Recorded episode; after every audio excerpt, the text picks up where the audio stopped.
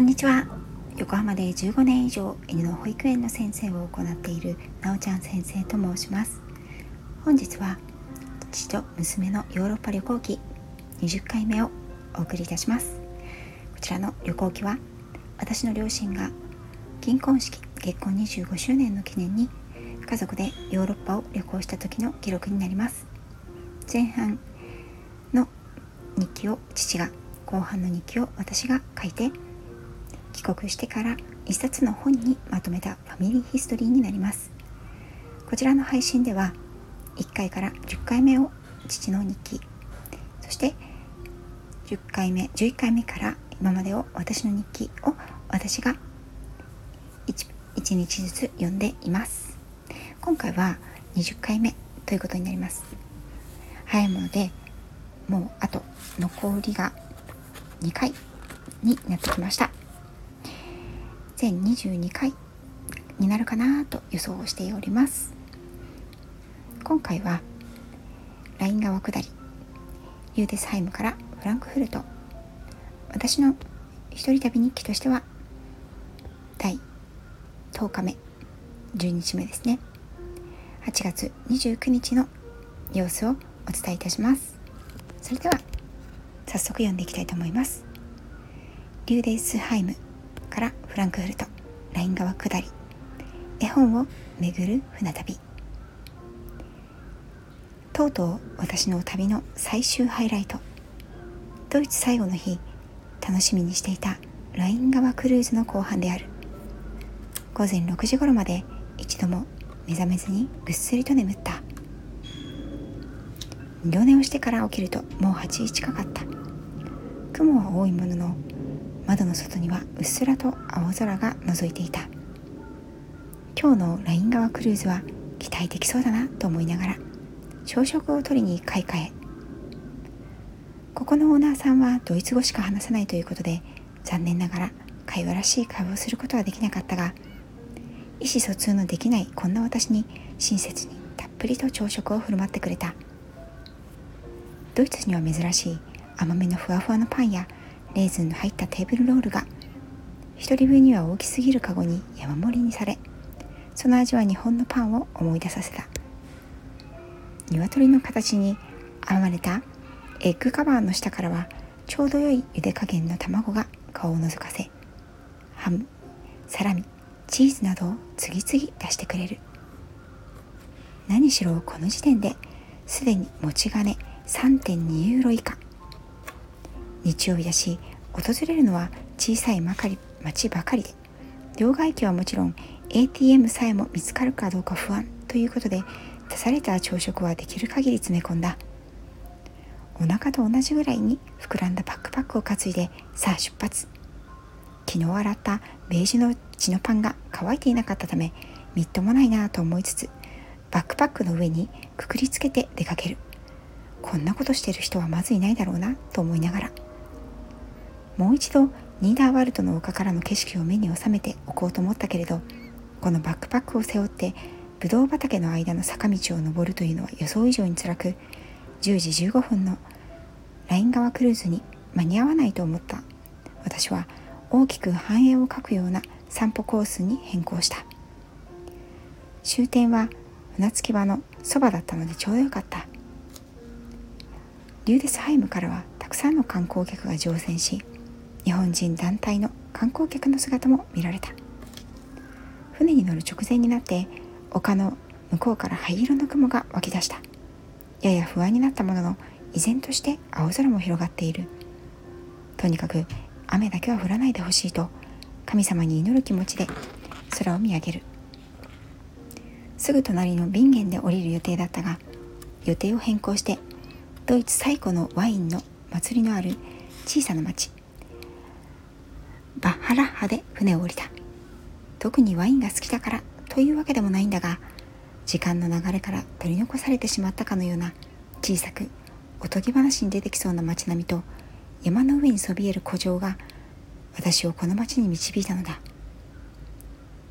船の上からでも小さい町なんだろうなと思っていたのだが降りてみるとバッハラッハは本当に小さな町だった。傾きかけているのかと思うような木組みの古い家々が路地の合間にひっそりと佇んでいる。中には1532年と書かれた家もあって驚きと称賛の念を隠せない。それらの多くはホテルやレストラン中には両方を兼ねているところもあってカフェになっていたり同じぐらいの歴史を刻んでいるのであろう。趣向の凝らされた可愛らしい看板が軒先に下がっていた。何十年何百年と変わらないこの町の歴史を刻みつけてきた家々の窓辺や庭にははるか昔から季節とともに何度も繰り返し飾られてきたのであろう。花々によって彩られていた。変わらないものと移り変わるもの。そのコントラストが遠い異国からやってきた私を時間の迷路の中に誘い込む。私は無遊病者のように古い家々とあふれる花々。石畳の路地を歩いていた。日曜日の午前中この小さな町の人々は一体どこに行ってしまったんだろうと思うほど出会わなかったが町の中心ともいえるちょっとした広場に出るとようやく人々が遅い朝食をカフェで取る姿を見つけた。私は一軒の木材工芸品のお店でおじいさんに名前と米寿祝いのハンガー両親の銀行式記念用にワイン立てを買った。いいお土産ができた。12時15分の船に乗り込みバッハラッハに別れを告げザンクト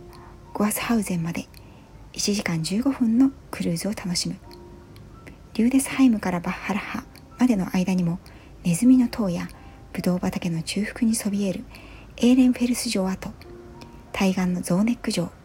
今はユースホステルとして使用されているというバッハラッハのシュターレック城といくつもの古い城がライン川のゆったりとした流れとともに現れては消えていった。昨日までの大雨のせいでライン川はとても清流とは言えない色であったが緩やかなカーブを描いて山から谷へ町から町へと流れるこの大河がこうした美しい風景古城建造の歴史とそこにまつわる伝説を作り上げてきたのだ。雲の流れもこの大河の水と同じように緩やかに流れ移り変わり一刻としてとどまっているものはない。光と影水の流れが織りなす壮大な風景画はいつまで流れていても飽きることなくこのままずっとデッキに座っていたいと思わせるのに十分なものだった。バッハラッハからのクルーズはこの魅力的なライン川クルーズの中でも最も人気のある名所コースである。リューデスハイムからザンクトゴアスハウゼンまでこの間だけを行く団体客も多いらしい。まだ時間がたっぷりとあるのでザンクトでも一度船を降りてみることにした。ザンクとゴアスハウゼンで降りる前にいくつかの古城を眺めこのライン川クルーズでも最も有名な名所の一つである。ローレライの岩を通り過ぎた。ローレライ伝説はドイツの詩人ハイネによって有名になったものだそうだがもともとこの場所は岩礁が多く急なカーブから来る見通しの悪さも手伝って船が多く難破したのでそこから生まれたものだそうだ。なるほどローレライの岩は今までブドウ畑の広がるなだらかな丘陵地帯ではなく切り立った岸壁になっているのだ。対岸の壁面と幅もぐっと狭まり急カーブを描いている。船のことだとまるでわからない私でも危険そうだなと感じ取れる場所である。伝説ではこの岩の上に現れる美女。妖精ローレライが奏でる音楽と歌声に惑わされた船乗りたちが舵を取り損ねてナンパするという筋書きだ。この恐ろしげな危険地帯からよくもそんなロマンチックな伝説が浮かび上がったものだと思う。ローレライ伝説に思いを馳せていると本物のローレライがお出まし。と言っても観光客用の観光船専属のローレライちゃんだが残念ながら彼女と相棒の楽器奏者は到底乗客たちをうっとりさせることはできなかったようだ。しかもローレライは歌を歌わず髪を櫛で解く仕草をしながらただ歩くだけ。一体何だったんだろう？ローレライの岩を過ぎてすぐザンクト・ゴアスハウゼン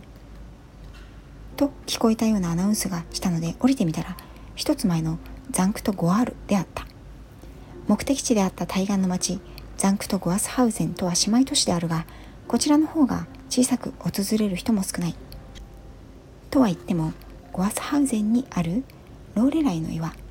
その隣の崖の中腹ほどに立つ猫城下ったところにあるネズミ城。までもよく見渡せて怪我の巧妙というべきか。あれだけ食べたのにもかかわらずお腹の空いた私はとにかく残りの3.5ユーロで何か食べられるものそして ATM を探してうろうろ。小さな町のたった一本の石畳のメイン通りには土産物屋とレストランカフェが並ぶ。日曜日ということもあって半分ぐらいの店は閉まっていた。日本なら日曜こそ空いているものだがここは違う。日曜日の午後の日差しは暖かくこの小さな町に降り注ぎ観光客たちがオープンテラスのレストランでカフェやランチティータイムを楽しんでいた。私は一人生乾きの血のパンをぶら下げた巨大なバックパックを背負いあっちへうろうろこっちへうろうろ。ローカル線の駅のそばメイン通りから少し入ったところに一軒のカフェを発見した。ドイツ語がからっきしダメな私でも旅をするうちにコーヒーとケーキは分かるようになっていたのでケーキコーヒー2ユーロの文句に惹かれそのカフェに入っていった。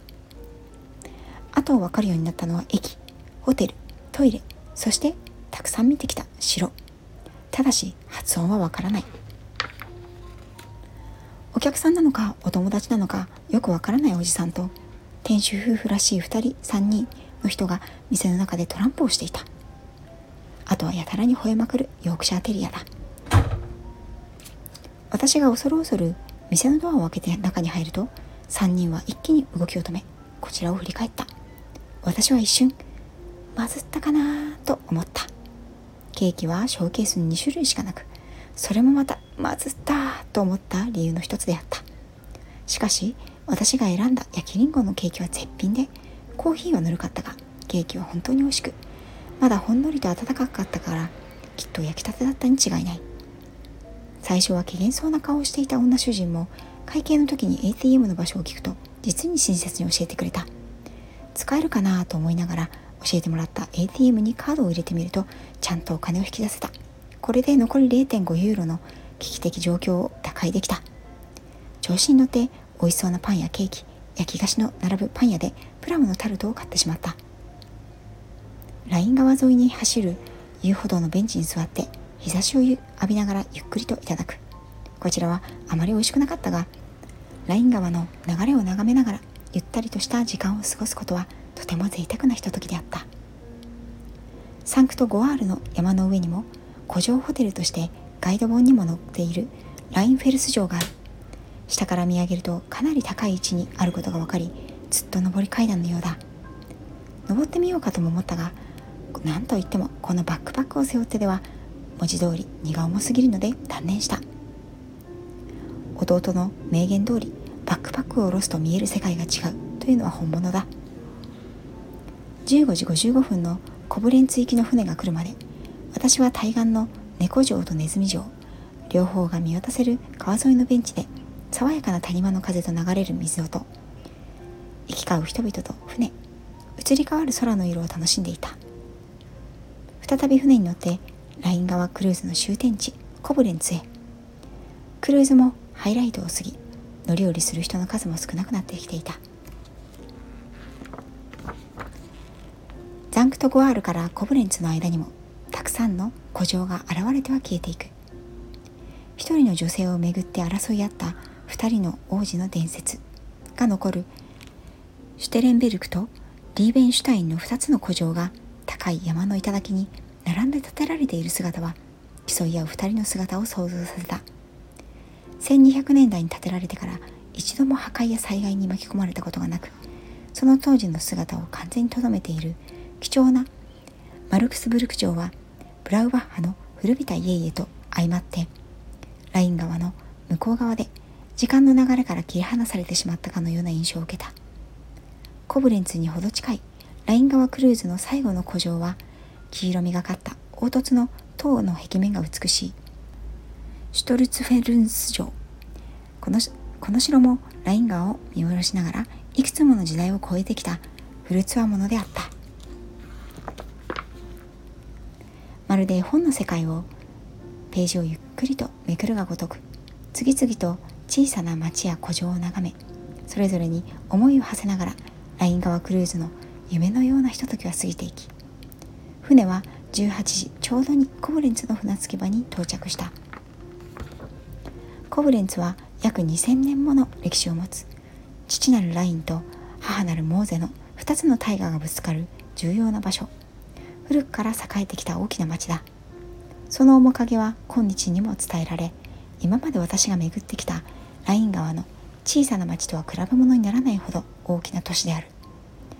2つの川の交差点は巨大なウィルヘルム2世の像が立っていてその広場は観光客のみならず地元民の憩いの場であるようだった。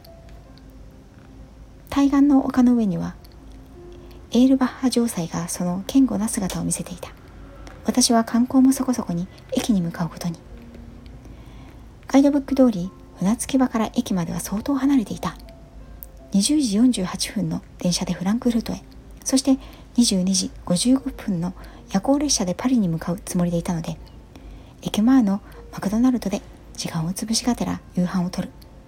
ドイツ最後の夜だというのにそれらしいものといえば屋台で買ったプレッツェルだけだった。はいということで今回が旅行記20回目。そして一人旅ドイツの最終日となりました。リューデスハイムからライン川古城巡りそしてフランクフルトまでの道のりをお話しいたしました。えっ、ー、と何度もお話をしているようにこの旅行記をきちんと読み返すのは本当にこの旅行記を書いた時以来じゃないかなというぐらい久しぶりなんですね。なので私の記憶からは全く抜け落ちていることがたくさんありました。特に私が読んでいてびっくりしたのはバックパックにね生乾きのシノパンをくくりつけて 干しながら歩いていたというね20代そこそこの女子が。なかなかシュールな絵ですよね。これあのインドとか東南アジアだったらまだわかるんですけれど、まあ、ヨーロッパのねなんといってもハネムーンとかあのフルムーンとかに人気のあるライン川古城巡りで、ね、血のパンを乾かしながら歩いている20代前半の女子一人旅。こんなにシュールな画像はねなかなかないんじゃないかなと思いながら自分で読んでいてね笑ってしまいました。本当にねこういうところが何というかなという感じですね。このライン川のクルーズ最後の日なんですけれどもこれこの風景というのはね非常によく覚えています。現れる次々とねこう現れては風景の中に溶け込んでいく崩れかかったような古城の数々。古城というのは古い城と書いて古城と読むんですけれどもライン川古城巡り、ね、本当に美しい優雅な平和な時間が流れていました。それぞれのお城にもいろんな伝説があってね特に猫城。猫はキャットの猫ですね。猫城とネズミ城というのは、川下川川上川下と川上に並んで立っているんですよね。猫城の方が大きくて川下にネズミ城が確かあったと思うんですけれどもそこねあの